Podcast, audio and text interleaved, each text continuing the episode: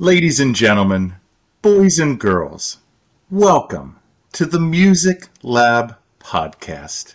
My name is Dogg, and I am so excited and honored to be with Mr. Paul Cullen, chef, sommelier, and guitarist. Welcome, Paul. Hey, Chad. How you doing? I'm doing wonderful, my friend.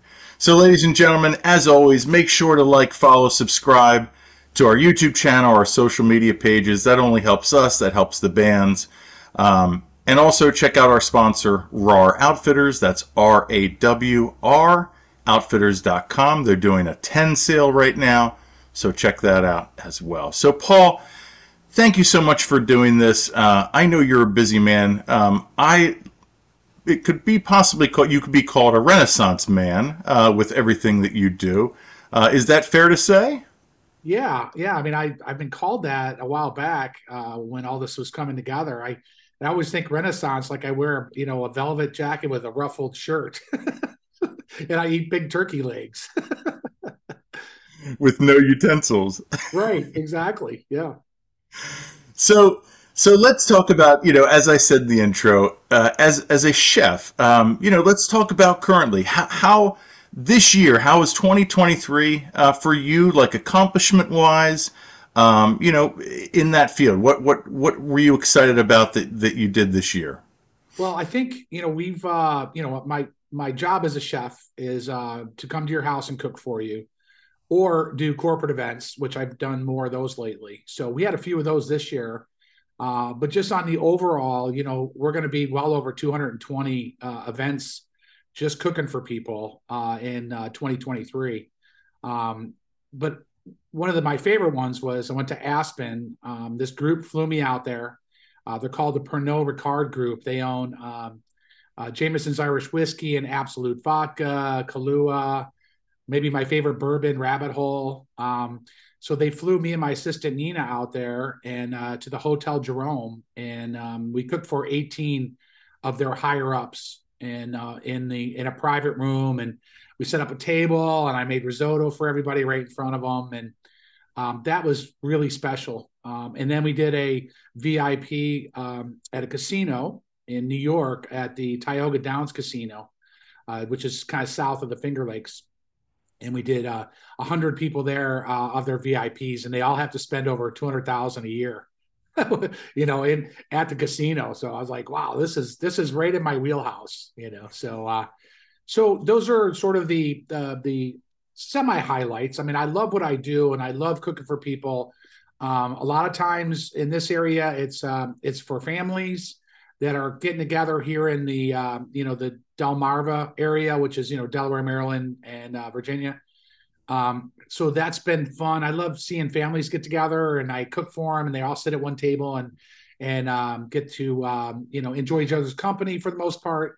And uh, and there are people that have many, you know families that haven't gotten together in a year, you know. So it's that's really fun. And then some of my favorite are birthday parties, you know, um, 60th, 65th, 70th um, and sometimes there's surprises, which are really cool because we knock on the door and the birthday person opens the door and they're like, "Oh my God, Paul Cullen's here." I'm like, "Where?" you know. So that's that's a lot of fun too. But on a just on a regular basis, you know, cooking for people, um, you know, and then you know, pouring my wines from Italy and then playing music afterwards. It's just each each event is different, but each event is lovely. So so now that you've been doing corporate events and but you kind of started out doing it in people's houses and using their own kitchens, how is that dynamic different other than like the obvious reasons? Yeah, well, obvious reason I'm in a commercial kitchen, uh, like I was at the Hotel Jerome. Uh, with that being said, that night they had a 200 person 10 course wine dinner that they had to perform, plus the restaurant was open.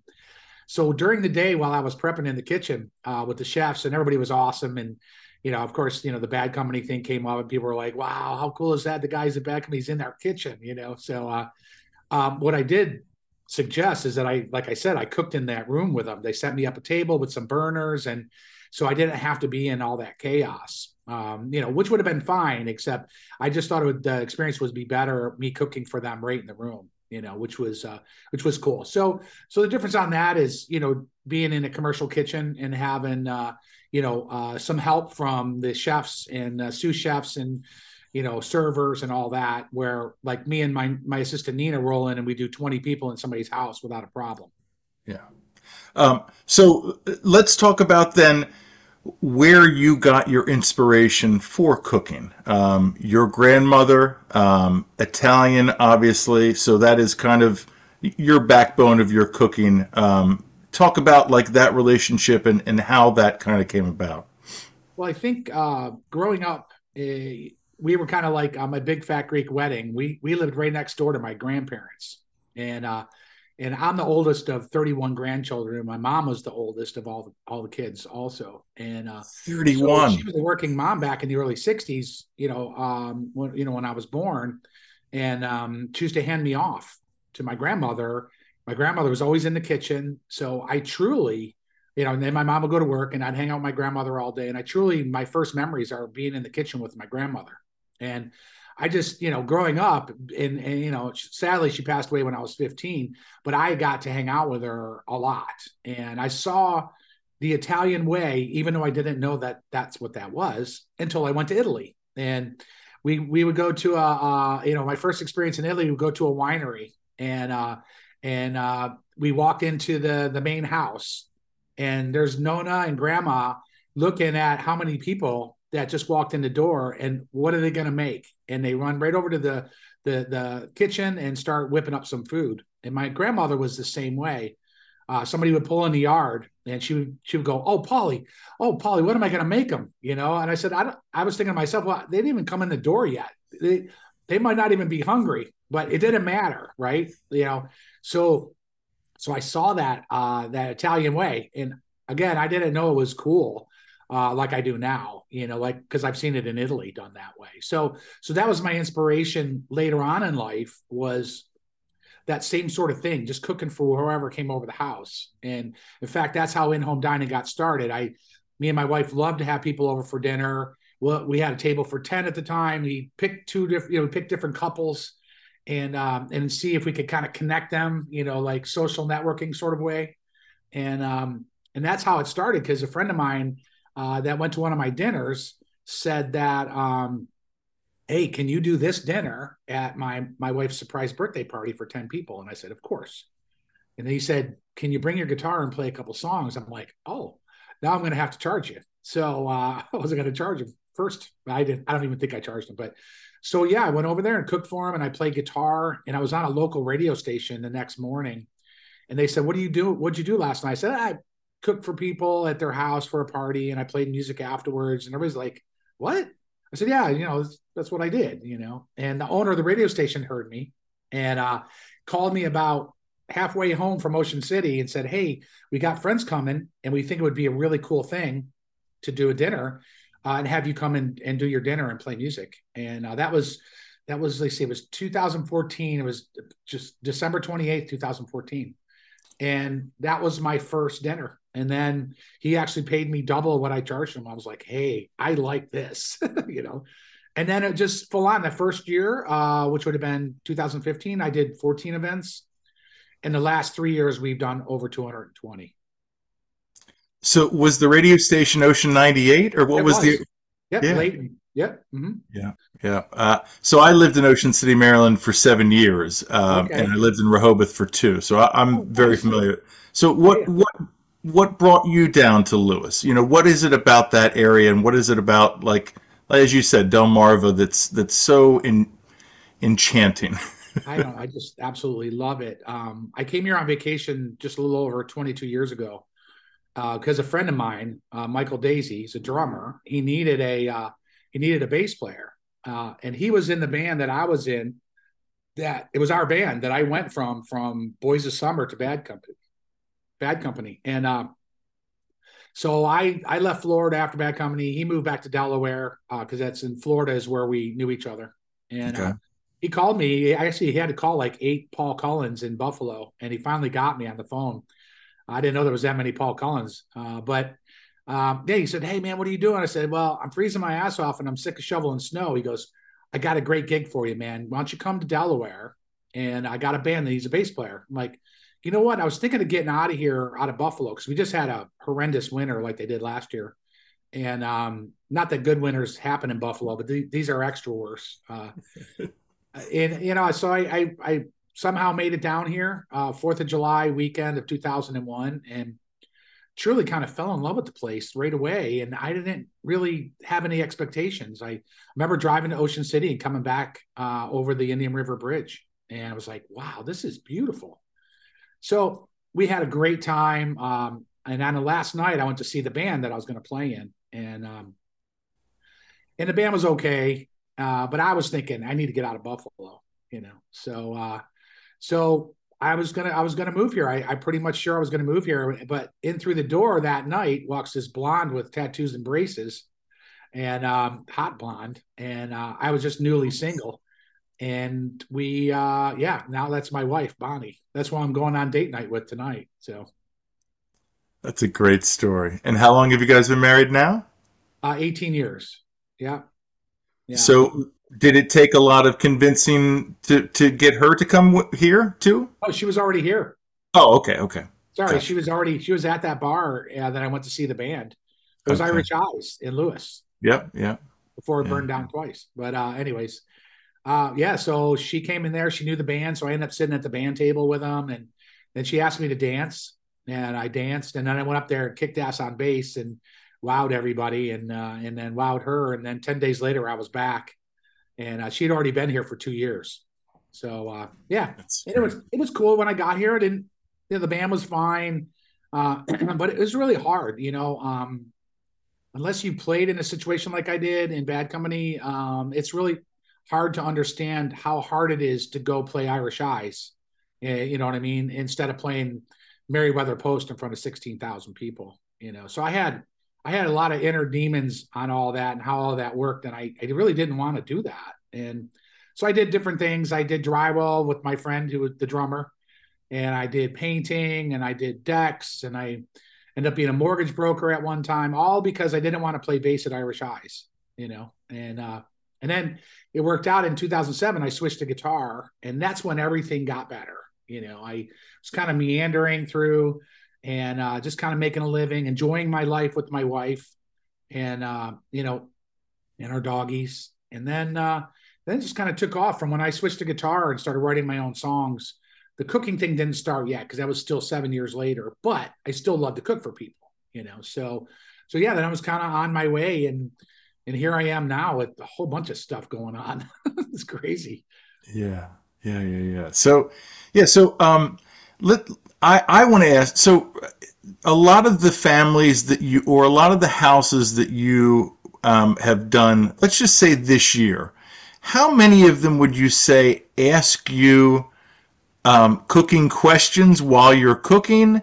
and then also how many of them share like their own like recipes or like will say like hey you know have you ever made this or this is how i make it like i'm sure you get some great stories right oh yeah for sure just like this kitchen you have in your background uh yeah people love to hang out in the kitchen in fact i i find it quite boring when they're in another room uh, because I've, I've done so many dinners i've done 1600 dinners now you know and you know i got it down you know, and I know how things happen. And my assistant Nina is awesome. She takes care of the charcuterie board and the apps, and then you know she just works the room. And I'm it's like we're like a well-oiled machine. I I walk in now, I roll in a tall toolbox, uh, then I open it up, and all my knives and all my stuff's in it, and spices and everything I need. I don't have to go into any of the drawers when I go to somebody's house. So, so yeah, they love it, it for most. It, for most the most part, they love hanging out in the kitchen with me and asking me questions uh, not only about the food but about my past and you know and, and being a musician and all that you know so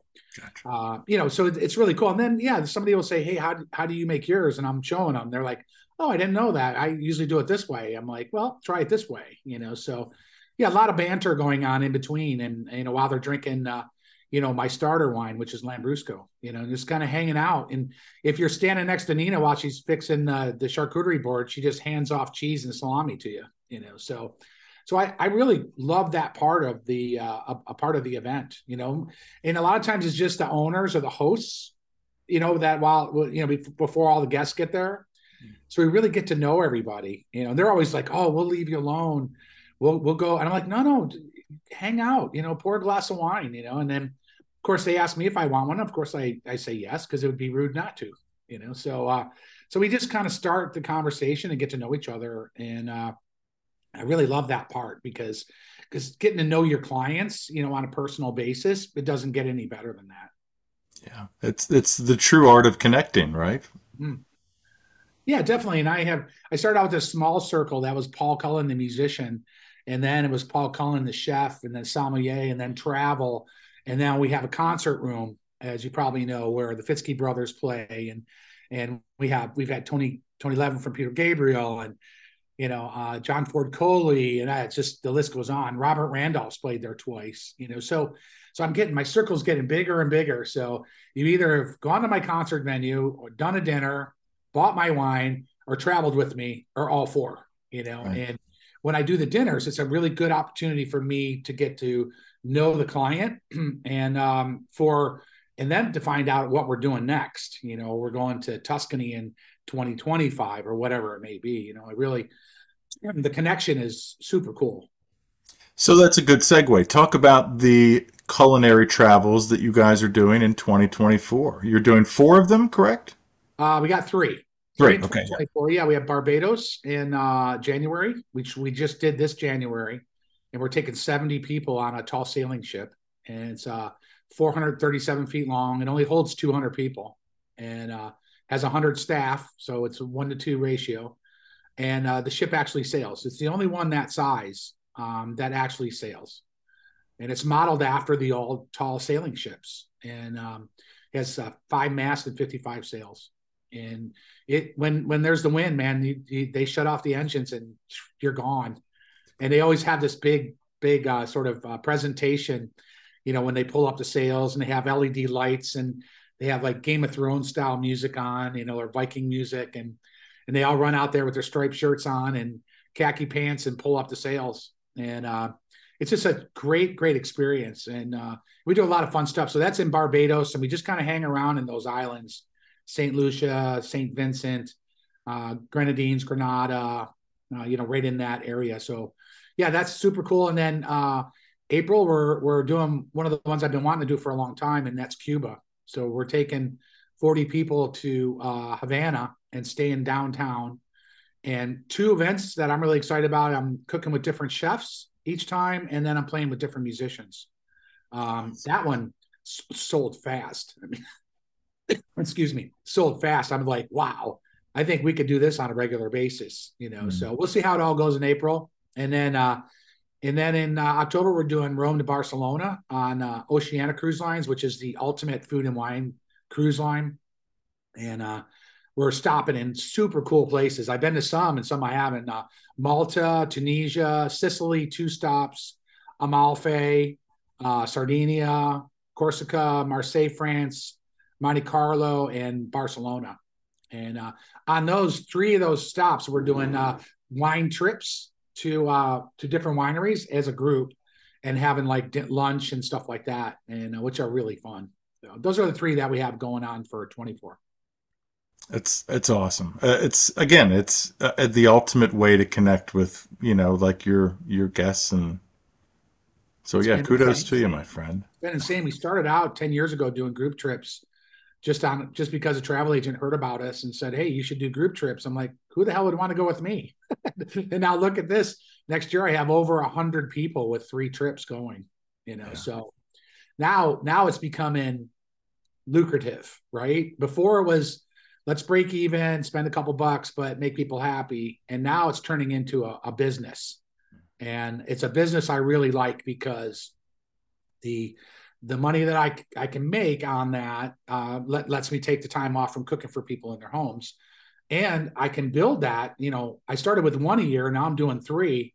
25 could be four, you know, and that's a sort of my you know my retirement job you know so I, I, love i love that it's taking off and i think it's because everything else is kind of it's all organically happening you know and uh and they're all working with each other to help each other each one of my seg- segments that i have yeah yeah So, my last question about food before we move to the wine. Um, so, living in Lewes and Rehoboth, you have to have a favorite seafood.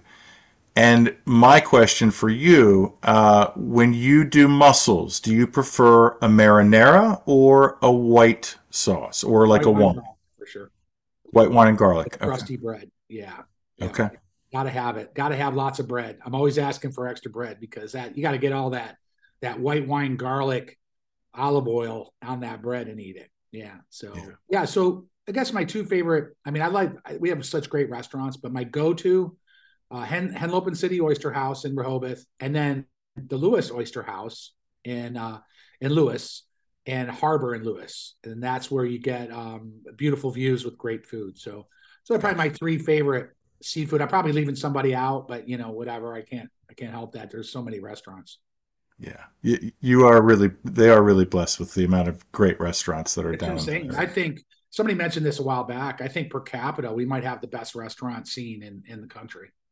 You know, because At least of- the East Coast. Yeah. yeah, for sure. Yeah. I mean, because we don't have a lot of people that actually live in these towns, but we have restaurants like they were like a, a finger or a suburb of DC or Philadelphia or something, Right. you know.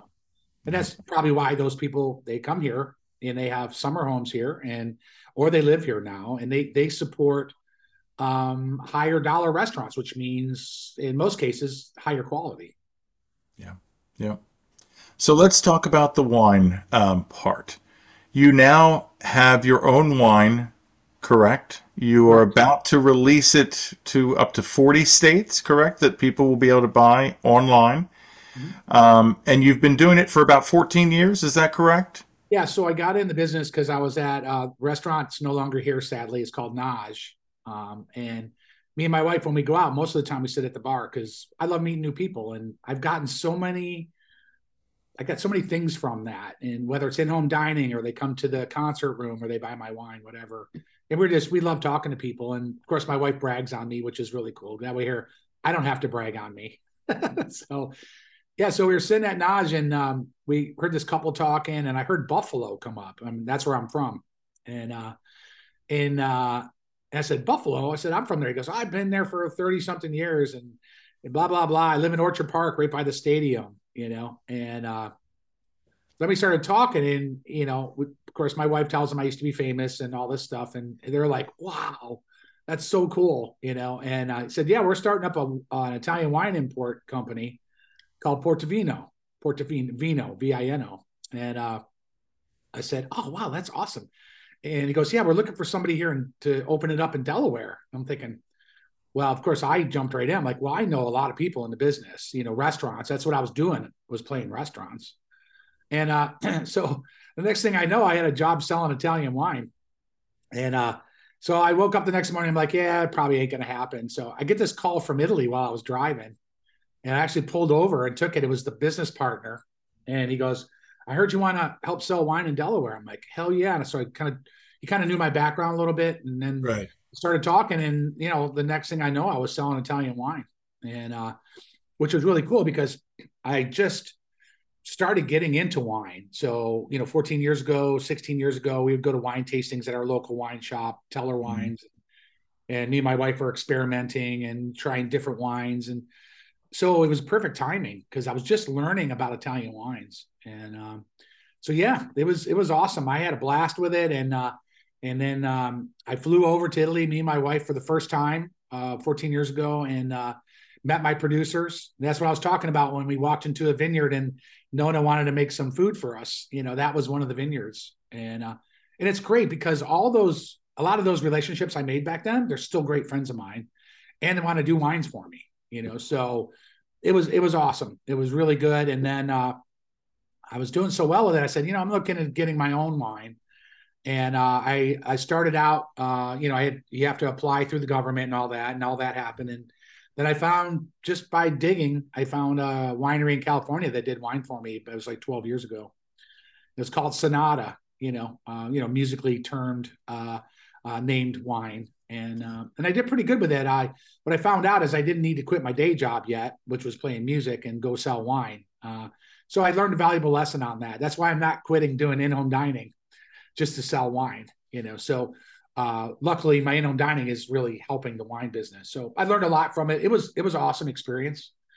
And then, um, so I still have I still have that permit that allows me to sell wine in uh, in uh, America, in the United States. So once you have that, it never goes away. So uh, a friend of mine told me that, and I said, you know, because of my in-home dining, I was using all my friends' wines. Um, and and I was like, wait, I'm not making any money on that. I don't like that, you know. Plus, I just loved to brand, you know, the wine with what I do, you know. So and I and I know all about the wines, and I talk like you know educatedly about it, and I teach people about it, which I love. And um, so two years ago, I I applied for my I already have my basic permit, they call it.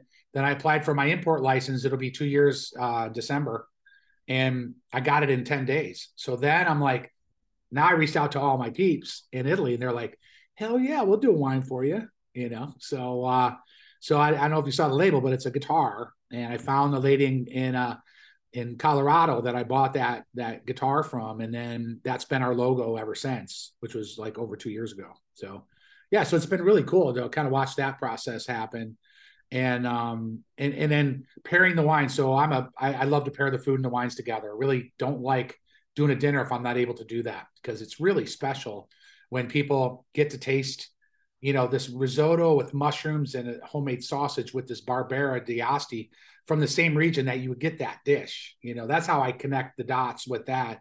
I would never do like like a like a bolognese or red sauce and use barbera. Now some people would and i guess maybe you know um scientifically it works, but for me, you gotta like if you're gonna have a red sauce, you gotta have Sangiovese or Chianti. You know, uh, there's there's other options, but you know, I'm just saying I I love the fact of of taking because each re- region in Italy has their own wine that's maybe not even in any other region, and then there are foods that they have, and then so now now you've got a good template for pairing pairing stuff, you know, pairing wines and food together. You know, and I love that regional specific um pairings you know.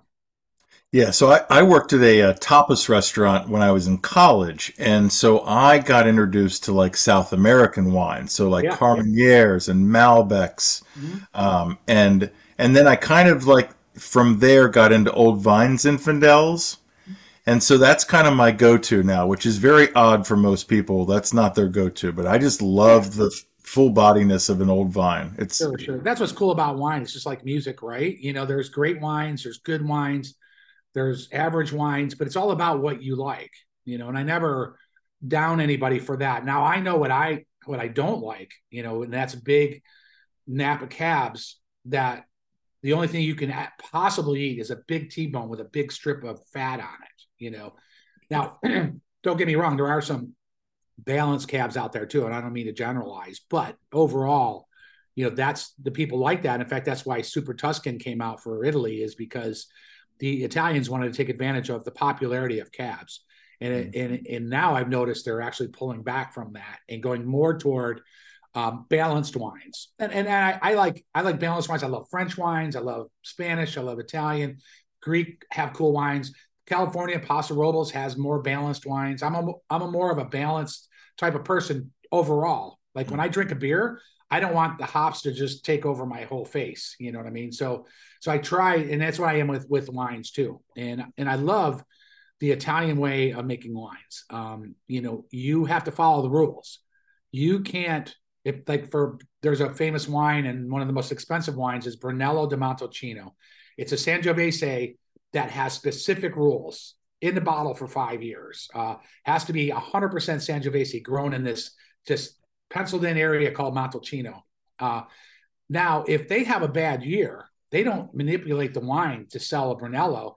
They skip it and they skip a year if they have a bad year. They'll put it in a bottle, call it Rosso di Montalcino, which is you can buy for $15 a bottle instead of 85 it's going to be pretty damn good, but it's not a Brunello. So I love the fact that they, in most cases, of course, you have your, you know, you have your ones that don't, but follow the rules and and and true to your art form of making wine. And France does that too. Old World does that. Some uh, some United States vineyards do that. Um, but there's no rules in California. You can do whatever you want to your wines, basically. You know, so uh, to add body and you know know, there's a whole nother thing on that. But but I, but I love the fact that I cook Italian and then I'm all about Italian wines, and I I'm still learning.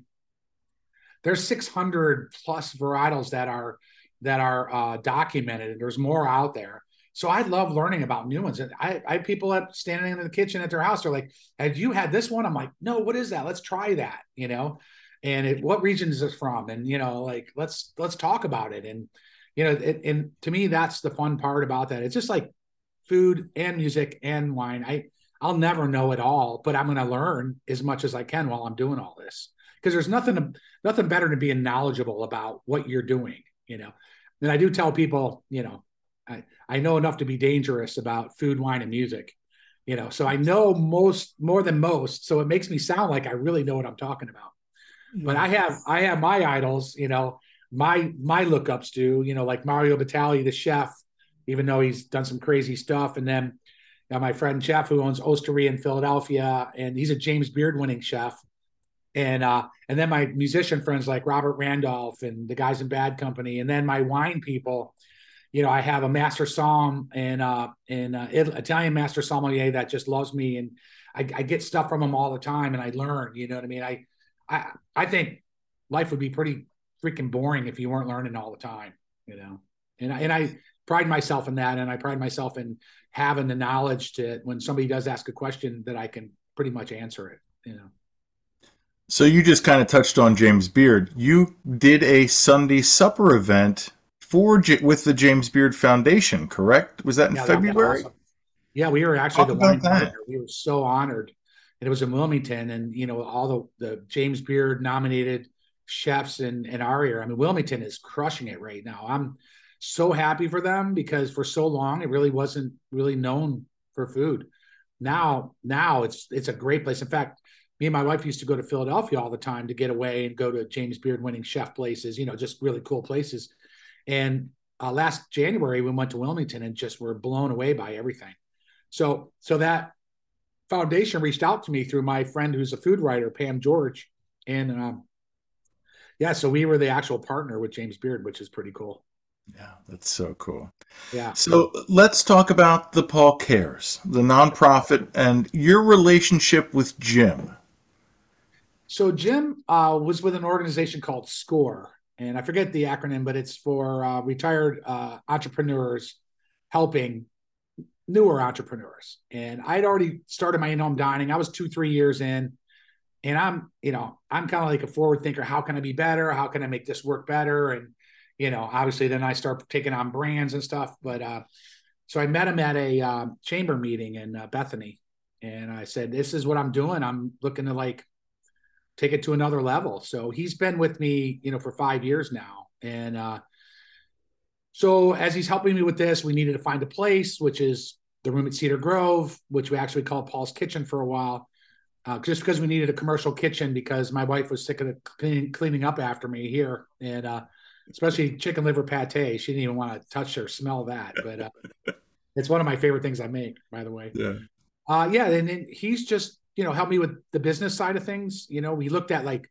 seven different places, and he would do the numbers for me. Where I'm like, man, I really like this place. He goes, okay, I'm going to go home do the numbers. I'll send them to you. And I looked, I said, yeah, but I don't want to lose $30,000 this year. So no, that's not my place, you know? So, so he's been really good on the financial side for me, you know, to making me take that, you know, I'm the excited guy, like, oh my God, I can, we can do this and do that, do that. And then he goes, how about this? I'm like, no, no, we're not doing this, this and that. so, and then, um, we were helping nonprofits and I, my, I didn't spend any money on marketing my in-home dining.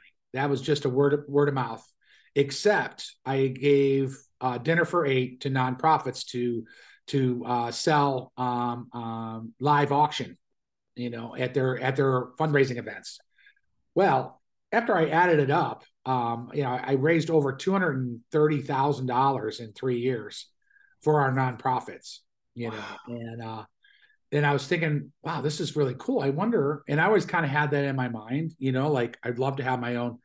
Yeah, I'd love to pay it forward. I think it's even a better term uh, to pay it forward than having a non, you know, then I wasn't thinking nonprofit. I was thinking I want to help young kids and adults in the culinary musical arts. So I talked to Jim about it, and he said, let's do it. So we formed it in uh, 2020. Of course, it was COVID year, so stuff went kind of slow at the beginning.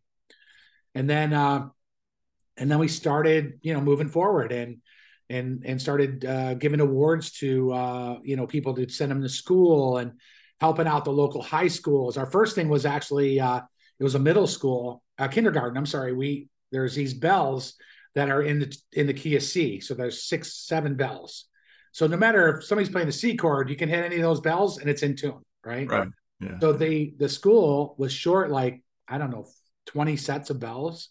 So that was our first that was our first uh, award, and I went there and I I played with them, and uh, they they had all the bells on stage, and uh, they're all banging on the bells, and and uh, and that was pretty cool. So so like I said, I, I wanted to pay it forward. I wanted to be able to help people like I had mentors right throughout throughout my. I didn't start playing an instrument until I was twenty, and my mentor Stacy's the one that said, you know, you should play bass instead of guitar because he was going to teach me how to play guitar. Um, so I know, you know that, um, you know, I, I, know that that helped me tremendously. So, um, so the Fitzke brothers that you know, they they their mom wanted to, they wanted to call me their mentor. This was like four years ago when I first met them. They were only like three feet tall, and now they're taller than me. And um, I said, no, no, no, I don't want to be called mentor. I don't like that. It's too much pressure. So they called me Uncle Paulie. Uh, but in the meantime, that's when the whole idea got, you know, um, got going with Paul Cares. And, uh, you know, and then me and Jim got together. And in fact, we sent the Fitzke brothers to um, the band camp uh, up at Woodstock, uh, Roots Rock. Um, Road so, to Roots. Yeah. So, yeah. And, and because of that, we made a lot of great connections with Melody Trucks and all those all those guys too, which has been super cool. Um, so yeah, so that's that's where we are on that. We're uh, we're in our really kind of our third full year, and uh, and we've done some cool stuff. And we just had our first golf tournament uh, in October, which was a blast. And and um, so we just didn't have a golf tournament. Then my band Bad River, which is me and Tony from the Little River Band, uh, we have a band called Bad River. So we played that, and uh, and after the golf tournament, we had like a private, like a VIP party. So you could either do the golf tournament and come to the party, or you could just buy a ticket for the party. And uh, so it was really cool. So we've done some pretty big fundraising events, concert for the kids at the Milton Theater twice, two years in a row. So yeah, it's been it's been really gratifying, you know. And uh, so now the place that used to be called Paul's Kitchen is called the Room at Cedar Grove Paul Cares. So all the ticket sales from all the concerts everything we do there goes to Paul Cares, which is cool. So, talk about that venue itself. Talk about the experience that guests have when they go to a show there. Ah, uh, the guests love it, but the musicians even love it more because a musician owns it, right? So that we get them fed and give them great food and drinks and wine, and we just treat them with the respect that musicians should be treated with. Um, which, as I know, you don't always get treated that way. Um, it's great venue. I mean, I've had you know several you know, Robert Randolph's played there twice. He likes it so much. And Tony Levin's coming back again in the spring for the third time. And, you know, so it's been a really cool thing. The guests get this intimate 60 seat room um, where they get to um, watch the entertainers, get to hear the stories. And it's a true listening room. I mean, we actually go around and tell people to shut up. I mean, I'm like, you know, hey, you know, this is a listening room. This isn't a bar, you know and uh, and it's been really rewarding. And then having people, uh, bands like the Fitzke Brothers and Melody Trucks playing together, and and then I get to play there once in a while, which is really fun for me. And uh, that's the only time I get to play bass anymore is with Bad River.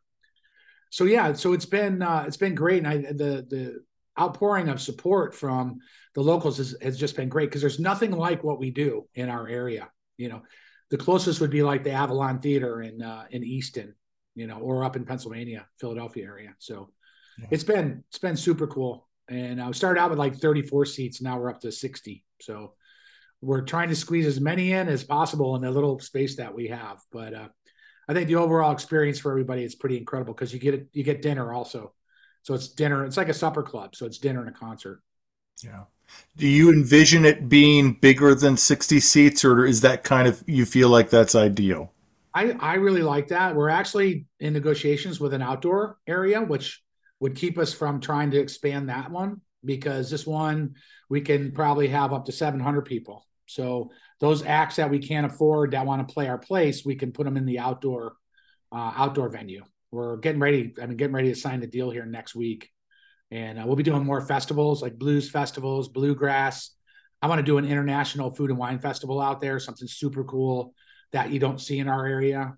And uh, yeah, we got a lot of lot of ideas uh, for a place that's can hold up to 700 people outside. You know, we have a an amazing concert venue called Freeman Stage, and uh, so we could be like right under that for the people that can't quite play Freeman. They can play our our our place. You know, and we've already got we've already got some thoughts about some of the people that played our place putting bands together and doing like three band you know afternoon you know and uh, get people to come sit outside and enjoy the beautiful weather and uh, so that's for that you know uh, expanding the room would take some pretty serious money um not you know we, we've thought about maybe getting a capital grant you know for that um but i think right now we're just going to keep it intimate and then now that we have the bigger venue um that we can run bands that can't play our place because they're too expensive we can run them out there well, I, I, heard of a. I think there's a podcast maybe that might be able to cover those uh, events when you uh, start it. So, oh yeah, little FYI. Okay, good to know. Putting that in my mental notes. Absolutely. probably write it down because I can't remember anything anymore. you got too much going on, of course. and it's crazy. I wake up some mornings at like three in the morning, like, oh my god, what do I got to do today? You know, um, but you know, it's all good. It's it's definitely better than the opposite, and I've been to the opposite, which is not being in a good place in life and uh, and having too much time to think about how bad life is. you know, I think that's part of what I went through, you know, before I moved here, and uh, you know, I just kind of felt sorry for myself and why did it happen to me? And you know, it's it's really easy to do when you've been on that situation on that level, and then you're not, you know. And we didn't have social networking back then to network. You know, I was stuck in Fort Myers, Florida, you know. But uh, but you know, it's it's been awesome. I'm just hanging on and enjoying life as much as I can, and you know, and just building the brand. You know, I'm not sure where it's all going to go. I just see it going. You know, one thing I do know is I'll be doing in-home dining till I'm in a walker or a wheelchair. you know, which knock on wood, I hope doesn't happen too soon. But uh, mm. but yeah, and then you know, we're hoping the wine business we're poised and uh, done a lot of research on this e-commerce and you know um, we've got companies working for us now i just met with a company that's going to do my email marketing and all my social networking and and uh, as far as buying ads and getting the word out there about my wine you know and which is kind of cool because it intertwines with my in-home dining and my travel you know yeah. and then we have the concert room but just those three you know that are on my website the wine can help the other two work really well and vice versa but you know if we're selling a lot of wine you know, you know, we have plans to, you know, like somebody wants to fly me to Arizona to do a dinner, you know, um, that I could come and do a dinner at their house, you know, if you buy enough wine or, or even better, I can do just like we're doing today on Zoom. I can, you know, you guys buy three cases of wine, we'll pick a night.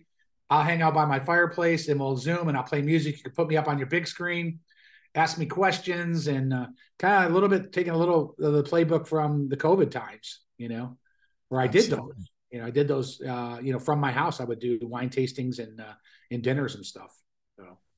You have to be innovative, you know. If you if you aren't, you just get left behind, right? we, yeah, we we were definitely, yeah, we would we would turn on a dime when we had to just try to make it work. Yeah, pivot, I guess is the word. Yeah, yeah. and we survived it. And I didn't get, you know, I wasn't a restaurant, right? So I didn't get anything really. Yeah, yeah. but you know, it's it is what it is. I made it through it. I don't owe anybody anything, and and I and we survived. And one nice part, maybe the only nice part, is I had three three months off with my wife and my doggies, and um and you know, and then because then once June came of COVID, uh, we did we ended up doing over 175 dinners that that year. Uh, we did 20 24 of them in September of COVID because I was a great alternative. Okay, they could only bring four people to a restaurant. They had to be family, and people were hunkered down here. I mean, they even like slipped out of New York to get to their beach house, and they were here for months. You know, so so overall, it ended up being okay for me, even though you know it's devastating for a lot of my friends and especially people in the restaurant business that I know that didn't make it through it. You know, so and musicians. You know, so luckily I made it through all that. I'm glad you brought that up because I, I am, and I, I, want to get your thoughts on that because you go to restaurants a lot and you appreciate restaurants for everything they do.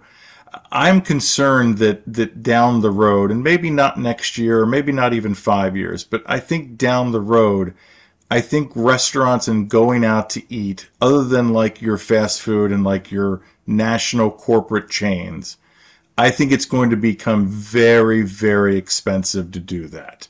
Mm-hmm. And I'm not sure the general public will be able to do that like they do now in our country. What do you think about that?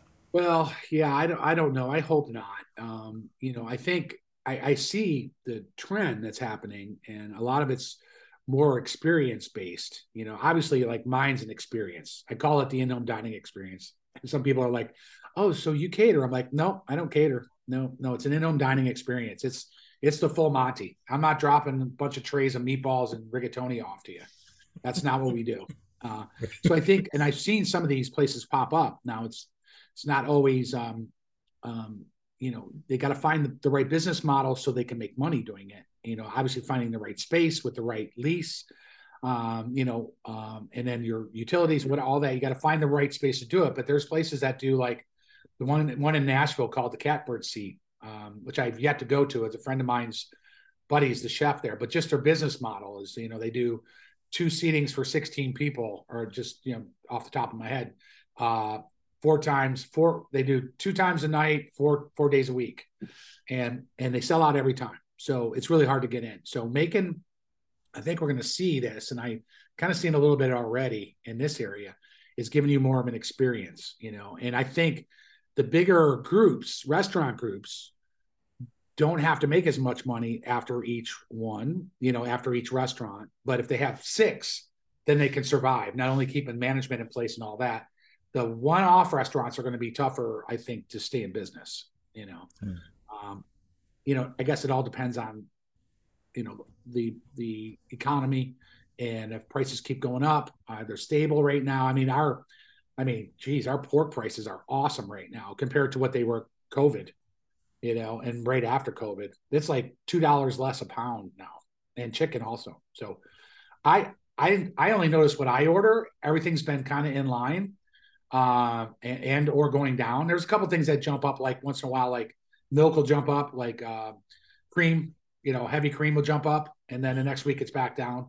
But overall, I am seeing too much of a uh, I've seen more more stuff going down uh, in the last two years than going up.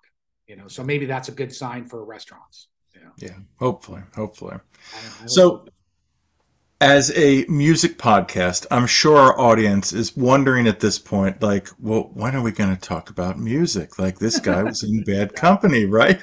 Yeah, yeah. so, yeah. let's talk about music. So, you started playing at the age of 20, which I think in, you know, most cases that's that's old for for starting to play music, right? I, I mean, oh yeah.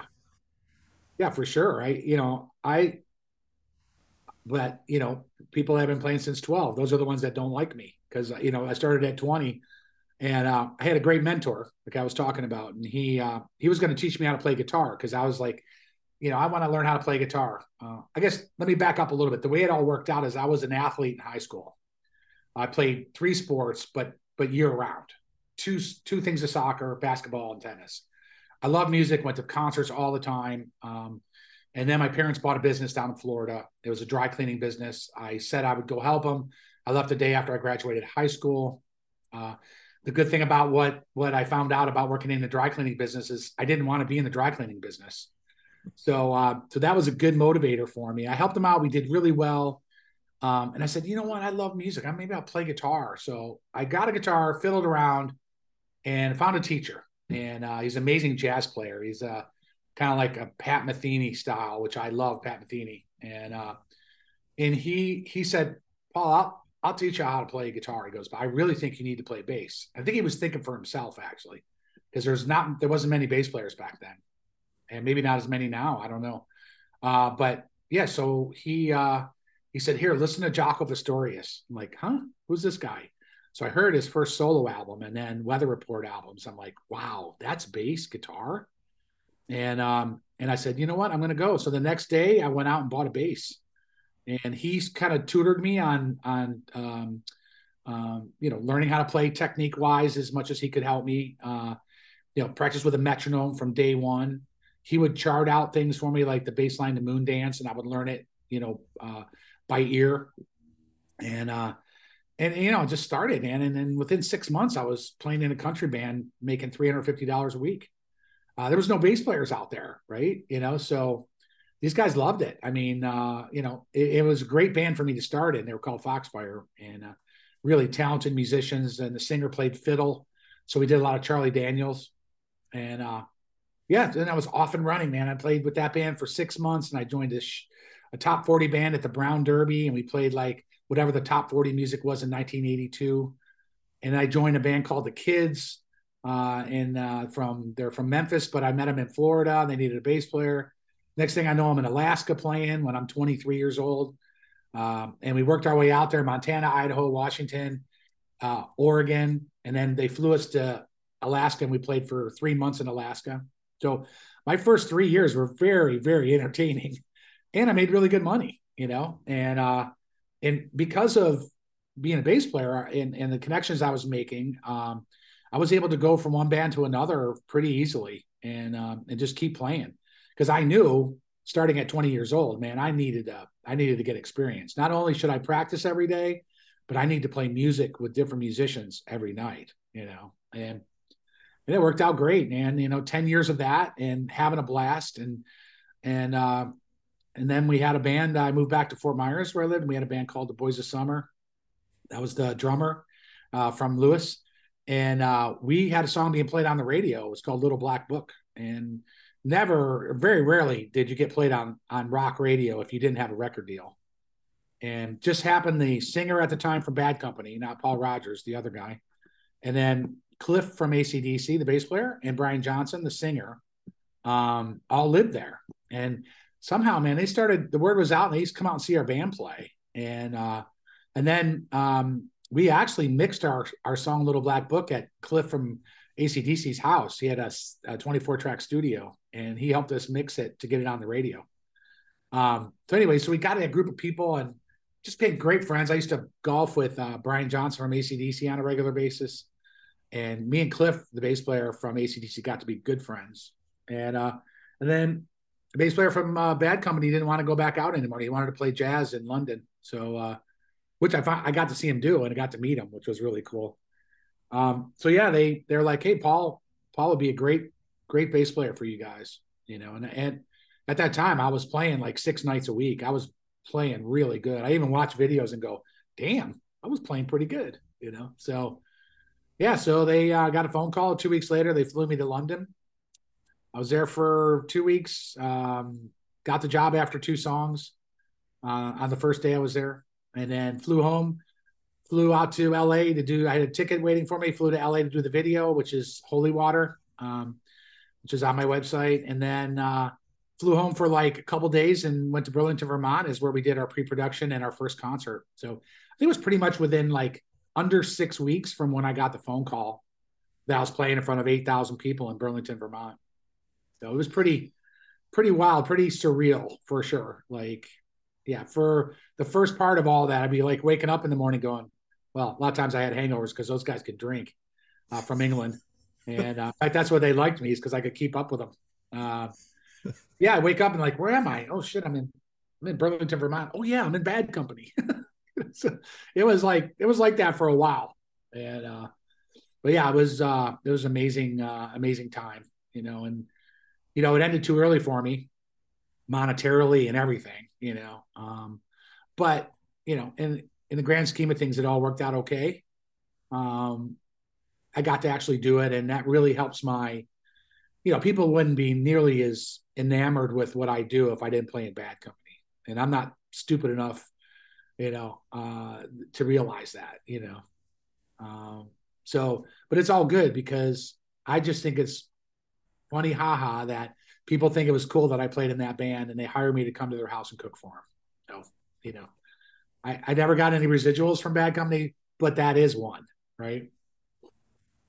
So you covered a lot there. So I'm going to go back for a little bit. Yeah, so, sorry about that. I got no, no, no. You're fine. I, I didn't want to interrupt you, and, and you were. This is great. So the first three years, let's just go back to um, of you like getting into playing bands. I was a hotel manager for 22 years. I I am intrigued by there has to be a good hotel story from those first three years involving the band or you yourself. Yeah, I mean, we were pretty full on. One band I played in, uh, Ricky Smith band. We he was a uh, uh, in, in, impressionist. Uh, he did we did a tribute to uh, Rod Stewart was his thing, and then he started doing other ones like Prince and stuff. He was really amazing. He was, was a pain in the ass, but he was really really talented. But yeah, we play like the Sheratons and the Ramada Inns in the South. You know that meaning, you know like Georgia, Alabama, Mississippi, Florida. Um, because there's a whole circuit of those, you know, hotels that had bars and, you know, you don't see too many of those anymore. Uh, but yeah, that was, they put you up in the hotel. And uh, so, yeah, those were some crazy times because he was crazy and we partied hard. And uh, because we had nothing else to do. We didn't have to be to work until 9 30 every night. So, what the hell you do, you know? And uh, we certainly got in that rock and roll lifestyle. And uh, I was kind of known to, to be I, I, wasn't a womanizer. They were just attracted to me for some reason. I'm not sure why, but uh, so yeah. So there was several um, several stories on that line. I don't know if we want to go into those, but uh, but but it, it, was a great experience. You know, for me, like somebody like him, um, I I walked, I I joined the band, and he goes, um, yeah, he goes, yeah, you're a good bass player. He goes, uh, I'm happy to have you in the band. I'm like, well, this is cool. You know, I know I knew the band worked all the time. And I was all about that. I didn't even want a week off. You know, I wanted to work all the time. I needed the money and I needed the experience. And he goes, Well, you're gonna you're gonna be my announcer. Like you guys will play a couple songs and then you're gonna talk. I'm like, I gotta talk on the microphone. Are you kidding me? so that was like my first experience. It was in uh, uh what was it? Albany, Georgia. I had to I had to talk to the crowd. I was scared shitless. And uh then it got to a point where they had to get they had to get the hook out there and pull me because I wouldn't shut up. so, but uh, but those were those were interesting times, especially playing in the deep south. Yeah, we had long hair, we wore spandex.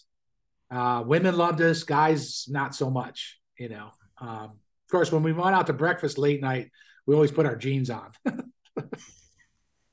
the after work, the after work attire, right? Yeah, yeah, yeah, yeah. It's so, funny how women like spandex and makeup and long ass hair better than short with jeans and a cowboy hat. Yeah, I don't know, man. It's it was wild. Yeah, it is. It is kind of crazy how how decades have changed. oh my god! Yeah. Um, so so okay so after so three years you're into the band you get the call from bad company to come to london. Like headspace where you were at like life wise like relationship wise like you know would you say you were in a good spot at that point? Or like were you kind of like i needed this lift off kind of?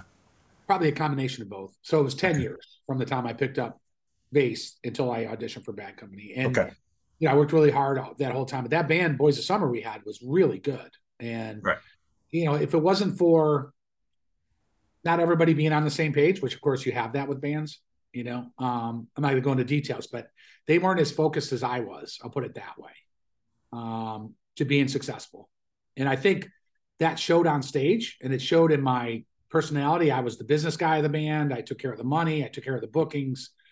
Um, and I learned that because that got handed off to me in a couple bands. They're like, yeah, yeah, you're way better at doing this. I'm like, yeah, but I don't want to do this. so, so I think with the guys that I met uh, in ACDC and Bad Company, they saw that confidence for one. I was playing really good. Like so my my keyboard player posts videos every once in a while, and I watch him going, okay, okay, I get that. I was playing really good, you know, and uh, no wonder I got the job in Bad Company. they weren't feeling sorry for me. I mean, they knew I could play bass, and they knew I had I had a good personality, and I I partied, but I didn't overdo it like other guys, and um, and they really liked my demeanor. and you know, they I was just a good guy, and I I treated them like like they were just friends, not that they were rock stars, right? You know. And as I found out, being a rock star, you just treat people like they're normal. That, that it works out really well for you, you know.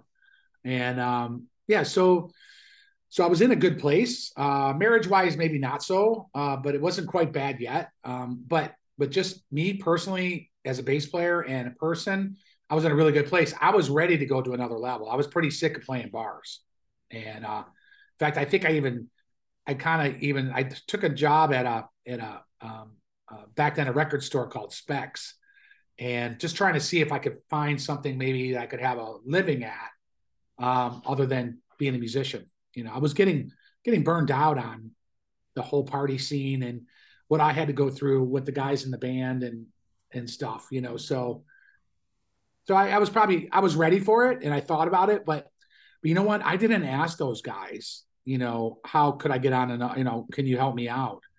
Um, but my other guys did. They would ask them like, "Hey, man, hey, can you get me a gig playing in a rock band?" You know, and you know, and I was I never did that. I was just I don't know. I just I was just me, and um and I, I think they appreciated that, and that's why I got the job. Yeah. So, what do you think is is why do you think Bad Company has become this you know such big band for so many fans worldwide? What is it about Bad Company? I think it's the uniqueness of the music uh, and the talent of the musicians. Okay, that's that's probably pretty common for most, right? You two, uh, but but in, in knowing the band like I did, I mean, you know, Boz Burrell was an amazing bass player. I don't know if you know, but he played in King Crimson, so he's no he was no slouch. He added this cool jazzy vibe, this this funky groove thing that Simon could play like straight drums, which he was great at. Then Mick had this beautiful guitar tone, and he was a great songwriter. And then you got maybe one of the best best voices in rock, you know, proven through Free and Queen and Bad Company and uh, and then the firm you know i mean just iconic. And and you know i think that com- combo of the songwriters and then the other musicians filling in on, on what should be played was just amazing you know. I mean mick mick was such a great songwriter uh, and his tone on stage and then the studio was just stellar um, he played a 59 les paul through a marshall uh, a half stack and and and just man, that guitar could sing. And I would go over on his side of the stage in front of 20,000 people and egg him on and just like, man, I want to hear you play, man. And uh, so I think it was that the songwriting was was excellent. I mean, some of those songs like Silver, Blue, and Gold and and uh, you know, even Seagull that that Paul wrote. And yeah, I mean, there's so many cool, awesome songs that they've written also. And I think it was a true team effort, you know, when they were recording, you know, and each guy added their element to the song, and uh, and they're catchy and and great great hook lines and great riffs. I mean, "Good Lovin' Gone Bad." Oh my God, what a great song that is! You know, so so I think it was a combination of all, which is pretty common to other bands. But I think they had just a special specialness of the guys coming from different places and then coming together. It wasn't like they grew up together, right? They were kind of like a super group when maybe Cream was the only other super group or Blind Faith, right? You know, and they were put together basically by Peter Grant from Led Zeppelin, you know, and so they had a good start and they didn't have to struggle too much because that first album, they actually went in the studio because John Bonham um, had alcohol poisoning and they had to cancel the recording session in the studio oh, in, a, in this castle. So Bad Company wasn't even ready yet. So that first Bad Company album was written the rest of it was written and recorded in two weeks at that castle. So if you really and then you go back and listen to that, you're like, wow, that is so cool. You can hear the rawness of it. You know, now I love straight shooter and I'm a big fan of running with the pack. Um, you know, but that first album was was super special because they didn't have time to think it, right? And it, it happens a lot on your first album, right? You don't have time to think it. You just do it. And then the next thing you know, the next thing they know, they're off touring and then two years later, they got a, a jet named Bad Company, and you know, and then the, the rest was history. You know, yeah. and it's just too bad that you know they couldn't get along toward the end. And I, I think you know from the stories I heard, you know, it, it was just tough for Paul because Paul wanted a little bit more. Um, I think he wanted more, which he got actually. He, he wanted more control, but he was he was a drinker back then, and I'm sure he would admit it too that that wasn't a good uh, that wasn't a good combo for him. And yeah. um, you know, so then they ended up breaking up, and I was so excited that they got back together. I think it was '99. They got back together as the original band, and I saw some shows that were just it was amazing. You know, sad parties. They're not in the Rock and Roll Hall of Fame, and I'm just stunned at that. And and I'm not just saying that because I was in the band. I'm saying it because I'm stunned. you know. Uh, well, I was going to talk about that, so I'm glad you did. So, you know, Dolly earlier said, you know, I'm not going to go in because I'm not rock and roll and it should only be rock and roll. And like, I get that side of it, but I also get like the side of it that, you know, rock and roll is from like roots. It's from the blues. It's from, you know, like, it's just a mashup of all of these genres that we've all been listening to for, you know, hundreds of years. So, you know, Celtic music, you know, it's all. So, you know, what's your take on that? No, I love all the genres being in there. Um, I'm just, I'm just saddened, um, and I and I get it. I I, I mean, I get music because I've been in it my whole life, and I love. I'm a I'm a music lover also, right? um, I get it. People can be less talented and be more popular, yeah, because of their shtick, what they did on stage, or their their songs are catch catchy. I mean, I get all that. I mean, you know, I don't like the New York Dolls. I would never listen to them, but I appreciate what what they David Johansen and them did. I, I get that. Uh, but just talent wise and song wise, and you know, selling 30 million albums or whatever they sold, you know, I just just find it. That's what's just discouraging and disturbing about it is that band like them are not in there. Um, yeah, let everybody else in, but but and here's what I learned. I got to share this with you. Is I was doing a uh, one of my clients has a yacht in Miami, and I he flew me down to play and just kind of hang out with his his rich people friends. Two of them were on the board of the Rock and Roll Hall of Fame. Mm-hmm. So of course I have a couple glasses of wine in. I'm like, dude, well, why isn't Bad Company in? They're like, yeah, I get those questions about other bands too. I'm like, no, but I'm not. I'm not kidding. Like, why are they not in? And and these guys are on the board. These these are the guys that vote, right? they had like some of the most stupid responses that I've ever heard. I, they're so stupid, I don't even want to repeat them. But I get it. I get it because they're scorned musicians that are millionaires that are on on the board, and they have the power to bring people in and out, or, or either have them in or not. You know what I mean? So it's not. It's it's not decided. Just like just like a lot of the Hall of Fames, they're not decided by the people that maybe should be deciding them. Maybe maybe the football is I because they it's the members that vote you in, you know. Uh, but but it's a political thing, and and I saw it and I couldn't believe it. I was stunned that night. I was like, no wonder they're not in because their criteria is just ridiculous, you know. And and you know, so I got that. I, I see why. And uh, and then the main guy just got let go, so everybody's like excited about getting their favorite band in now. But yeah, Jann Wenner, right? Yeah, yeah. And yeah. I just think it's a, I think it would just be an honor, not for me at all. I'm not even thinking at all for me, but just for the mm-hmm. guys that are still alive. And you know, Mick Ralphs, I don't know if you know, he's he had a stroke in 16 or 18, and he's he's bedridden. He'll never walk again or play guitar or any of that. He wouldn't even be able to go. You know, I just like to see them get their due. You know, before they die. I know, and it sounds terrible, but you know. Yeah, yeah that it is unfortunate, and you're right. There are other bands definitely that are out there, but it is very surprising why. But as you said, you know, when it comes down to politics, we're not politicians. No, no, I know. I know. so, you know, you're now doing. You've released two solo albums, correct? Actually, I have five. Um, okay. Four were on CD, and then I have a five. Uh, the fifth one's a download. Okay part of my ebook uh, from bad company to good company. Uh, I have a, a biography. Yep. Um, yeah, so I started in 2007 um, with uh, with Dream Dance. So 2007 is when I consciously put down my bass and picked up guitar and started writing songs. So I had 10 songs. I went to the studio in North Carolina that I just played bass on a friend of mine's album. And I played them my my demo tracks and they loved them and they took them and just made them beautifully done. Mean, they're just beautifully done.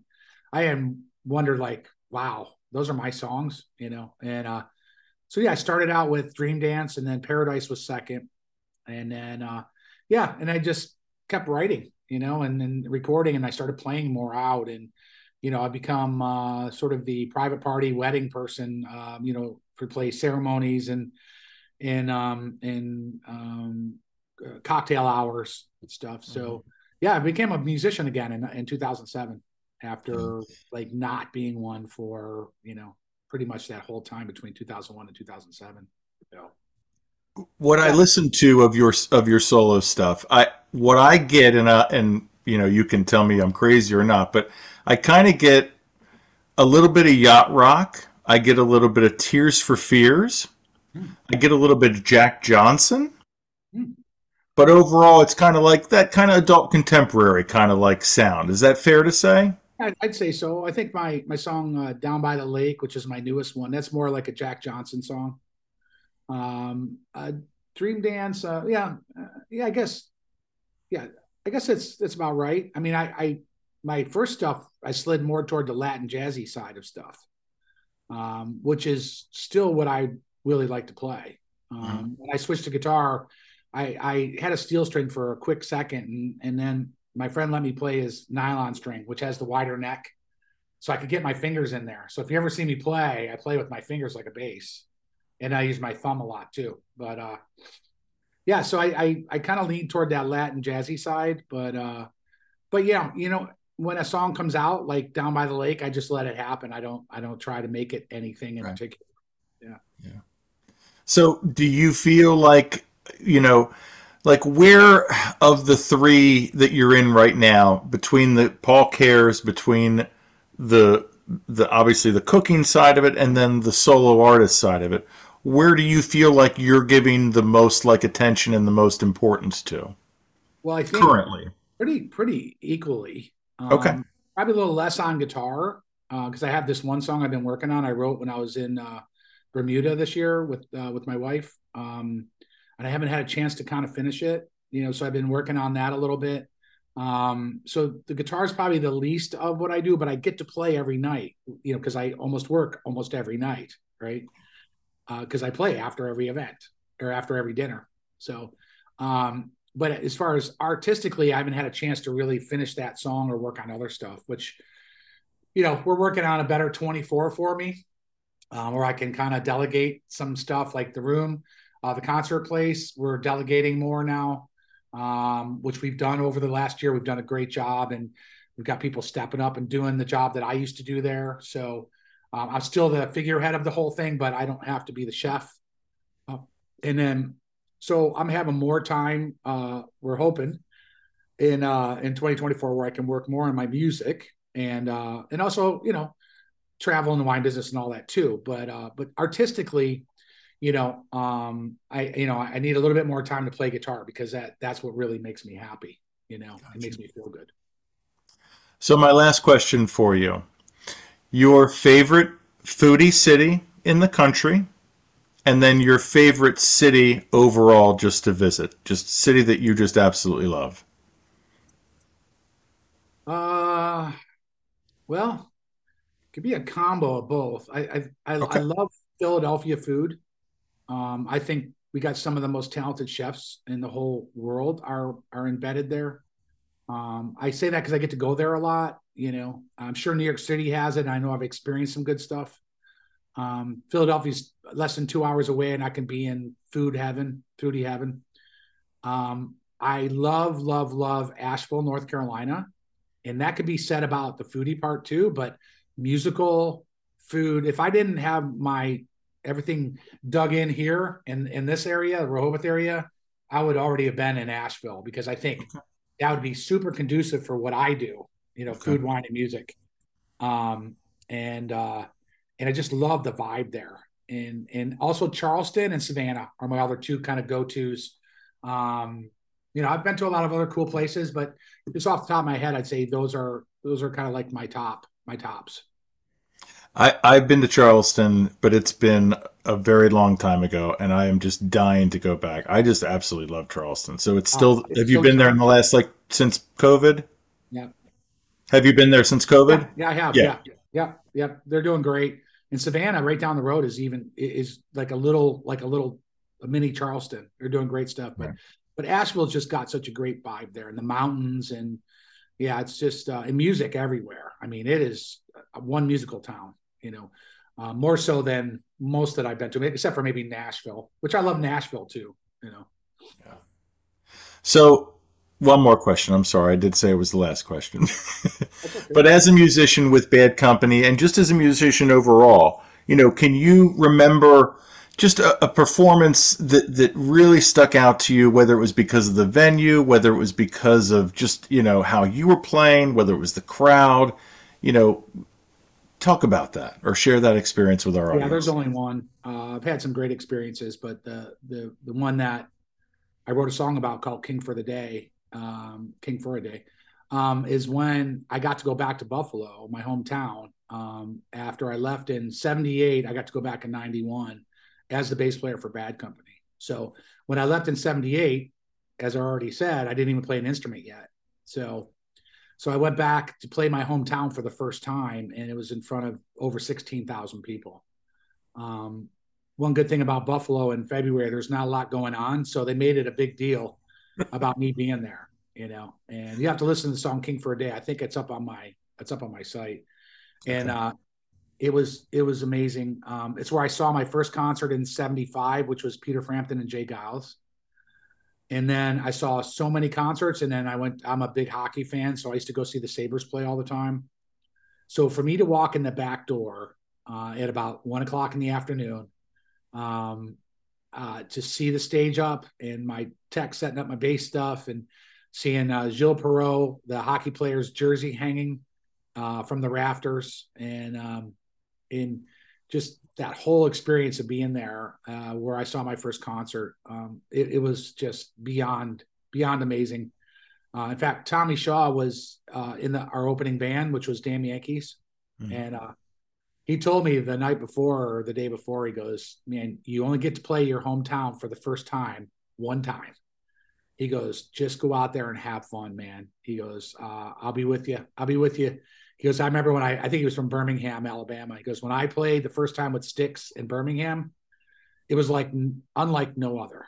And um, so that, that was amazing, you know, and he was on the side of the stage uh, cheering me on too. It was pretty cool. They said I was about three feet off, off the, off the floor that they were, I was floating around and uh, I had my whole family there, uh, my Italian family and my graduating class from high school. And um, they were all stage right and that's where my my sort of my base area was so i'd go up there and they'd all be screaming and i had to stop looking at them because every time i looked at them they all jumped up and started screaming and uh and then afterwards you know the parties that we went to i had a private meet and greet with just me and my family and my friends and then we had the main one and then we went to a bar afterwards and played till played with that band till like four in the morning and uh it was pretty pretty amazing I mean, I, I got a smile on my face right now just thinking about how cool that day was. Yeah. So talk about for the audience that might even not been born in 91. Talk about the significance of Damn Yankees and like that group. Like because uh, you know, a lot of people might not know anything about them, but I mean, what a cultural significance at that time for that band to like, you know, combine and form, right? Kind of cool because we were both there like our singles had went up in the top 20 in the top, which is the Hot 100. Um, so we were feeding off each other, which was cool because we were on tour together for almost two years. Um, yeah, it was it was a super group put together. It was cool. Uh, Tommy Shaw and Jack Blades, you know, Jack from Night Ranger, Tommy from Styx. Uh, they had been writing some stuff together, and then they, uh, I think Tommy had played with Michael Cartellone, the drummer, who's actually been with Lynyrd Skynyrd for the last 15 years or more.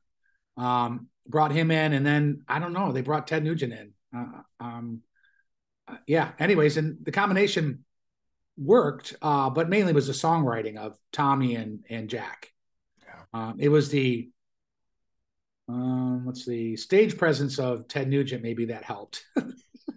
I'm not gonna. One thing I've learned in life not not to not to talk about other people. Um, when right. it's not.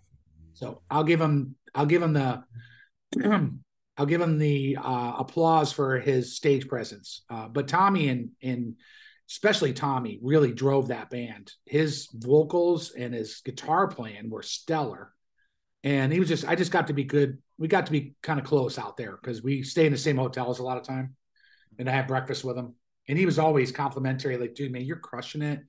Just make sure you stay in front of people, you know, when this thing ends, because it's going to end. I said, I know it's going to end, and uh, you know, we just didn't know when.